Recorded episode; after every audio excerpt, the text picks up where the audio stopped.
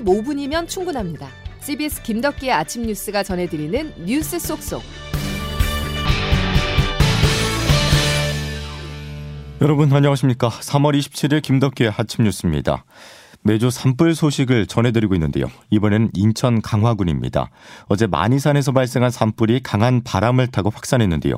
산림당국은 민가 확산을 막기 위해 야간 진화 작업을 벌였습니다. 첫 소식 김기용 기자의 보도입니다. 불길은 날이 바뀌었는데도 이어지고 있습니다. 소방 산림 당국은 어제 저녁 7시부터 야간 진화 체제로 전환하고 산불 진행 방향을 분석하기 위해 열 화상 카메라가 설치된 드론까지 띄우는 등 산불 확산 방지에 집중하고 있습니다. 현재까지 다친 사람은 없는 것으로 확인됐지만 여전히 20헥타르, 축구장 27개 이상 넓이의 산림이 산불 영향권에 있는 상태입니다. 진화율은 오늘 새벽 5시 기준 86%로 산불 규모는 크게 확대하지 않은 상황이지만 당국은 소방 대응 2단계를 유지하고 있습니다. 문제는 바람입니다. 당국은 어제 오후 4시 반쯤 산불 1단계를 발령하고 헬기 14대를 투입하는 등 산불 진화에 총력을 다했지만 건조주의보에 더해 순간 풍속이 최대 초속 11m에 달하는 강풍이 불면서 지금도 진화에 어려움을 겪고 있습니다. 다행히 화재 지점이 민가나 등산로와는 조금 떨어진 곳이라 지금까지 발생한 인명 피해는 없습니다.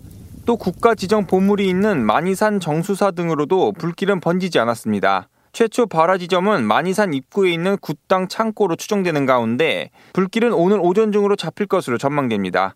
CBS 뉴스 김기용입니다. 메마른 날씨가 이어진 어제 전국 곳곳에서 크고 작은 산불이 잇따랐습니다.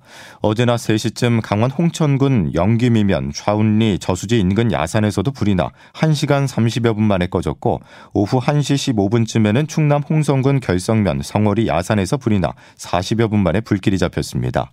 또 2시 20분쯤 충남 논산시 연산면 관동리 야산에서도 불이 나 30여 분 만에 주불이 진화됐고 그제 토요일에도 경기 포천과 충남 보령 등에서 산불이 발생하는 등 주말 내내 크고 작은 산불이 이어져 올해 들어 290건 이상이나 발생했습니다. 서민들도 급전이라는 급한 불을 끄기 위해서 장시간 대기도 마다하지 않았습니다. 저신용자 대상으로 100만 원까지 빌려주는 긴급 생계비 대출 상담 예약이 시작된 지난 22일 홈페이지가 마비될 정도로 신청자가 몰렸습니다. 당장 100만 원 구하기도 어려운 사람들이 그만큼 많다는 뜻일 텐데요. 대출은 오늘부터 시작됩니다. 보도에 양승진 기자입니다. 소액 생계비 대출은 소액 자금을 구하지 못해 불법 사금융으로 내몰리는 저소득, 저시종 대출자를 위한 금융상품입니다. 지원 대상은 만 19세 이상 성인으로 신용평점 하위 20% 이하이면서 연소득이 3,500만 원 이하인 사람입니다. 병원비 등 자금 용처가 증빙되면 최초 대출 때 최고 연 15.9% 금리로 최대 100만 원까지 신청 당일에 빌릴 수 있습니다. 지난 22일부터 나흘 동안 진행한 상담 신청 사전 예약에선 98%인 2만 5천여 명이 신청했습니다. 이렇게 많은 신청자가 단기간에 몰렸다는 건 당장 100만 원을 구하기 어려운 저소득, 저신용자가 그만큼 많다는 겁니다. 벼랑 끝으로 내몰린 취약계층에게 재기의 기회를 줄 것이라는 기대가 크지만 제도의 실효성과 지속 가능성에 대한 우려의 목소리도 나옵니다. 시중 금리보다 대출 금리가 높다는 점에서 취약계층에게 부적합하다는 지적이 나옵니다. 대출 금액 한도가 적은 일회성 대출이 취약 대출자들에게 얼마나 도움을 줄 수 있겠느냐는 실효성 논란도 제기됐습니다. 예상보다 빨리 소진될 것으로 보이는 대출 재원의 확충이 신속히 이루어질지도 미지수입니다. CBS 뉴스 양승진입니다. 활기를 잃고 있는 내수를 살리기 위해 정부가 조만간 대책을 발표할 예정입니다. 숙박과 교통, 지역 상품권 발행 등 각종 할인 혜택을 늘린다는 계획인데요. 봄꽃 개화에 발맞춰 내수 진작 효과가 나타날지 아니면 물가만 자극할지 귀추가 주목됩니다. 안성용 기자가 보도합니다. 수출 부진에 이어 우리 경제를 떠받치는 또 다른 한쪽인 내수, 즉 소비도 심상치 않습니다. 고물가와 고금리에 닫힌 지갑이 좀처럼 열리지 않는 겁니다. 수출 부진에 국내 소비까지 위축되자 정부가 내수 진작이라는 카드를 빼들었습니다. 숙박 쿠폰 지급 등으로 국내 관광을 활성화하고 이를 통해 소비도 늘리겠다는 겁니다. 발표 시기는 이번 주 중반입니다. 중소벤처기업부 관계자입니다. 그래서 정부 내 준비하는 거에 있어서 조만간 3월 말 4월 초에 준비된 걸 아마 발표하는 일정 있는 걸로 알고 있습니다. 정부는 지난해에도 숙박비 3, 4만 원을 깎아주는 숙박 쿠폰을 지원했는데 지원 금액의 11배를 지출할 정도로 효과가 나타났습니다. 소상공인 지원과 전통시장 소비 진작을 위한 온누리 상품권 확대도 준비 중입니다.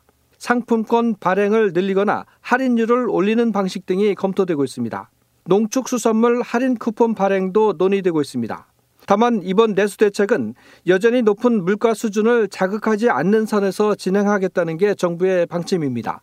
CBS 뉴스 안성료입니다.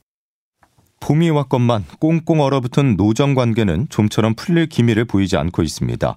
정부는 노조에 대한 각종 압박 수위를 더 높이고 있고 민주노총은 대정부 투쟁 강도를 계속해서 끌어올릴 계획이라 본격적인 춘투가 시작된 모습입니다. 이 내용은 양영욱 기자가 취재했습니다. 민주노총은 지난 토요일 2만 명이 참여한 대규모 집회를 열고 윤석열 정부의 노동계약을 저지하기 위해 노동절 총파업에 돌입하자고 강조했습니다. 민주노총 양경수 위원장입니다. 직접적인 총파업 대세로 노동계약을 용납하지 맙시다. 5월 노동절 선거일기로 전면적인 대정부 투쟁으로 나섭시다. 반면 정부도 노동계에 대한 압박을 강화하고 있습니다. 최근 경찰은 민주노총 건설노조 사무실 10곳을 지난 총선 정치자금을 몰래 전달했다며 국정원은 민주노총 지역본부 사무실을 국가보안법 위반 혐의가 있다며 각각 압수수색했습니다.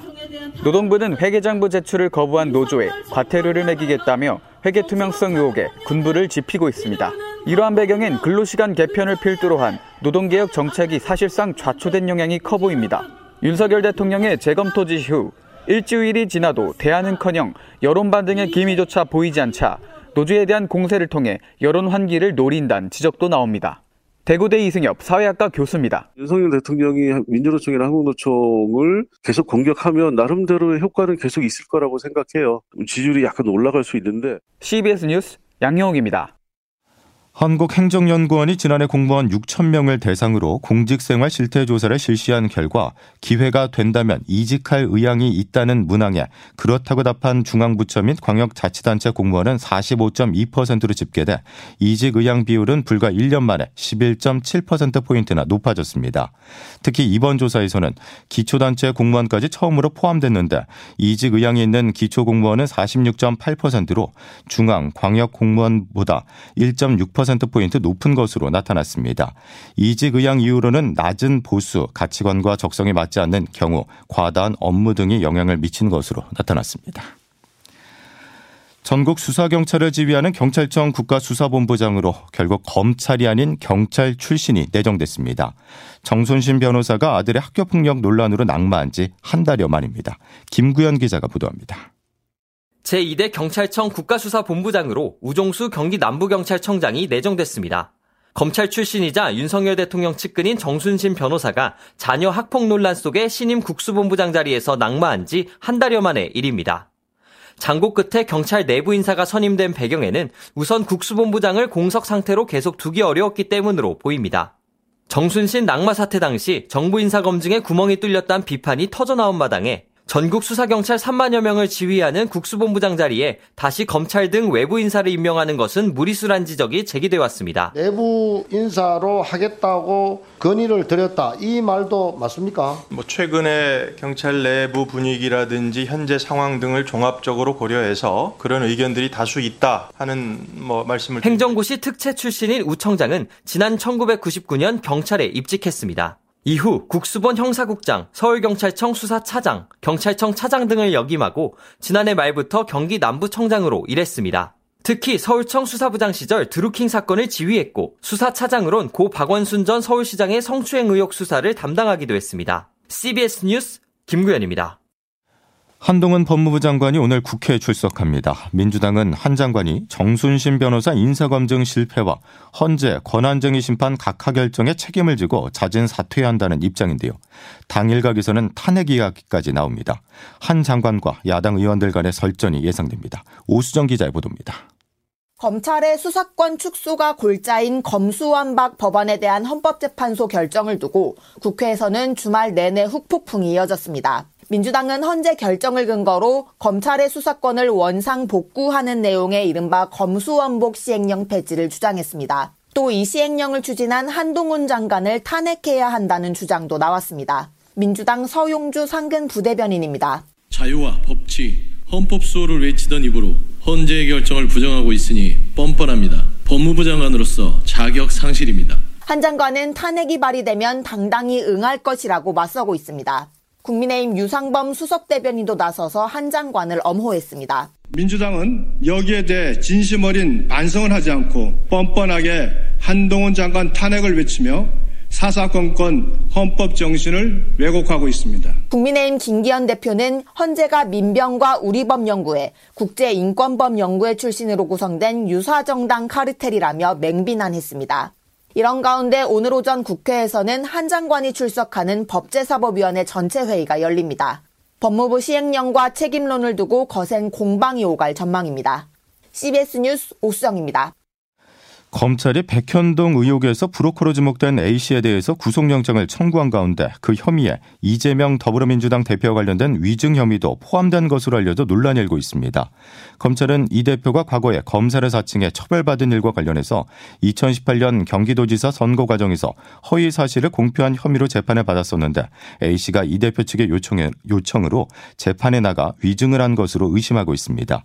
이 대표 측은 진실을 증언해 달라는 것이었지 위증을 요구한 것이 아니라 아니라면서 검찰 측의 주장을 반박하고 있습니다. 다음 소식입니다. 피겨 퀸 김연아 선수 이후 긴 겨울잠에 들었었던 우리나라 피겨가 드디어 봄이 찾아왔습니다. 이예인에 이어서 차준환 선수가 세계선수권에서 메달을 목에 걸었습니다. 보도에 김중호 기자입니다. Please welcome from the Republic of Korea, 핑크빛 셔츠에 청 반바지를 입고 갈라 무대 위에 선 이혜인은 발랄한 여고생 모습 그대로입니다. K-팝 그룹 아이브의 노래에 맞춰 안무가 시작되자 관객들의 박수가 절로 나옵니다. 이해인은 일본 사이타마 슈퍼 아레나에서 열린 국제 빙상 경기 연맹 ISU 피겨 스케이팅 세계 선수권 대회 여자 싱글에서 총점 220.94점으로 일본 사카모토 가오리에 이어 은메달을 획득했습니다. 지난 2013년 김연아의 금메달 이후 무려 10년 만에 나온 세계 선수권 메달입니다.